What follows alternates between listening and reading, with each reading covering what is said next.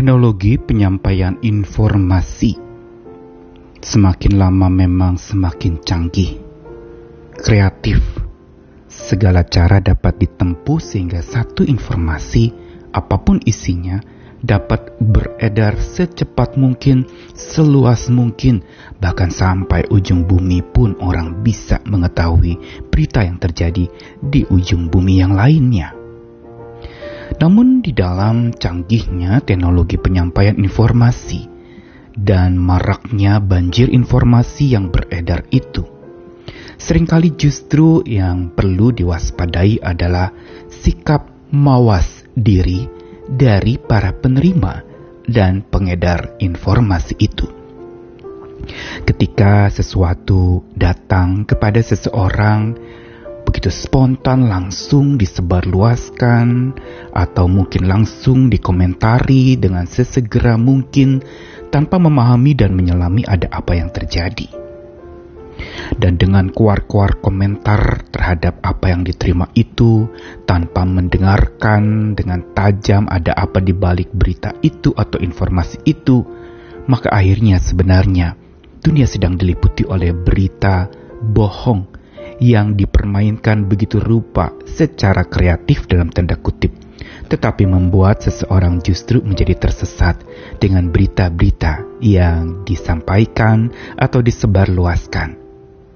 Karena itu kita perlu belajar untuk bisa bijak di dalam mendengar.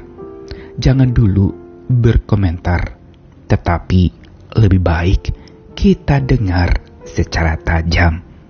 Saya Nikolas Kurniawan menemani di dalam Sabda Tuhan. Hari ini sebuah peringatan dan pengingatan dari Tuhan dalam firman-Nya di pengkhotbah pasal yang keempat ayat yang ke-17 lalu dilanjutkan pasal 5 ayat 1 dan 2 serta 5 dan 6. Jagalah langkahmu kalau engkau berjalan ke rumah Allah. Menghampiri untuk mendengar adalah lebih baik daripada mempersembahkan korban yang dilakukan oleh orang-orang bodoh. Karena mereka tidak tahu bahwa mereka berbuat jahat. Lalu pasal 5 ayat 1, Janganlah terburu-buru dengan mulutmu, dan janganlah hatimu lekas-lekas mengeluarkan perkataan di hadapan Allah, karena Allah ada di sorga dan engkau di bumi. Oleh sebab itu biarlah perkataanmu sedikit, karena sebagaimana mimpi disebabkan oleh banyak kesibukan, demikian pula percakapan bodoh disebabkan oleh banyak perkataan. Janganlah mulutmu membawa engkau ke dalam dosa, dan janganlah berkata di hadapan utusan Allah bahwa engkau hilaf, Apakah perlu Allah menjadi murka atas ucapan-ucapanmu dan merusakkan pekerjaan tanganmu? Karena sebagaimana mimpi banyak, demikian juga perkataan sia-sia banyak. Tetapi takutlah akan Allah.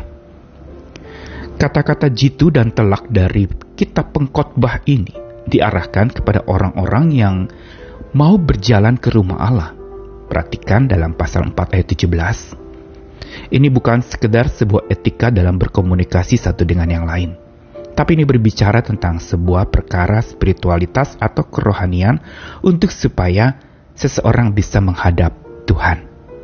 Dan karena itu dalam menghampiri dan menghadap Tuhan, dicatatkan di sini bahwa jaga langkahmu. Menghampiri untuk mendengar lebih baik daripada mempersembahkan korban.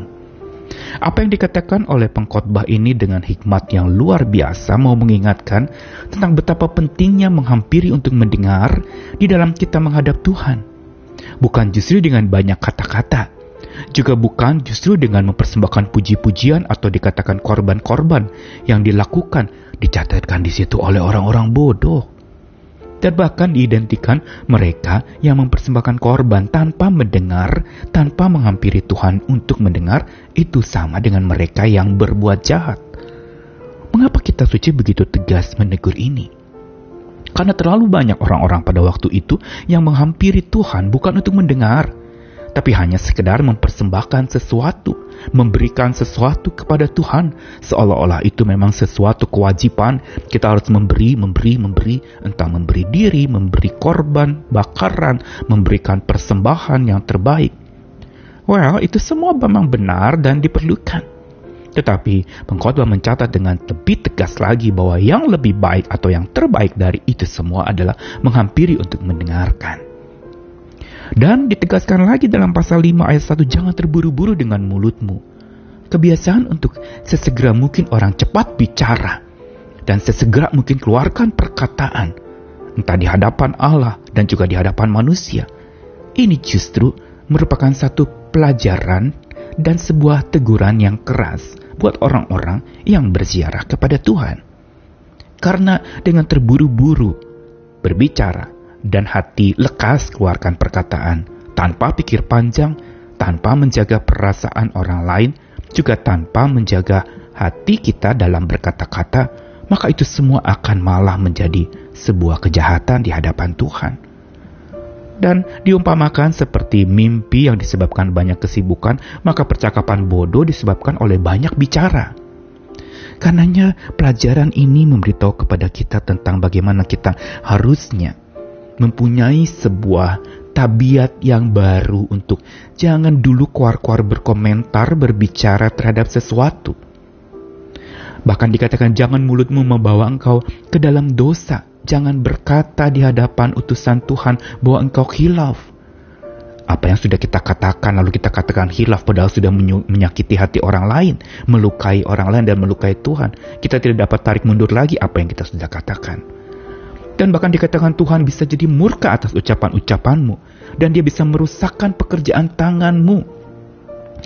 Dan Tuhan mau mengingatkan takutlah akan Tuhan bukan saja dalam perbuatan moralitas kita atau tindakan-tindakan sehari-hari kita, tetapi di dalam mulut kita, dalam kita mendengarkan. Jangan dulu keluar-keluar berkomentar terhadap sesuatu, kajilah terlebih dahulu. Pertama keluarlah dari sikap terburu-buru menyimpulkan. Menganggap apa yang kita lihat atau apa yang kita dengar itu semua benar, dan kita komentari begitu rupa tanpa kita melihat ada apa di balik berita itu, ada apa di balik apa yang kita terima itu. Jangan buru-buru menyimpulkan, pertajam telinga dan dengar dengan benar, supaya kita tidak disesatkan dan menyesatkan. Karena kalau kita disesatkan oleh berita yang sebenarnya belum tentu benar dan kita sebarluaskan kepada orang lain, kita sedang menyesatkan orang lain. Hari ini mari kita belajar untuk supaya sekali lagi menggunakan mulut kita dengan bijak. Awali dulu dengan mendengar, dengan benar dan bijak. Baru kita berkata-kata dengan benar dan bijak. Jangan keluar-keluar berkomentar, tetapi keluar dari sikap terburu menyimpulkan dan dengar dengan benar. Selamat mendengarkan. Tuhan mengasihi kita dan juga selalu mendengarkan akan setiap pergumulan kita dengan tajam. Dia mau menolong kita untuk bertumbuh. Amin.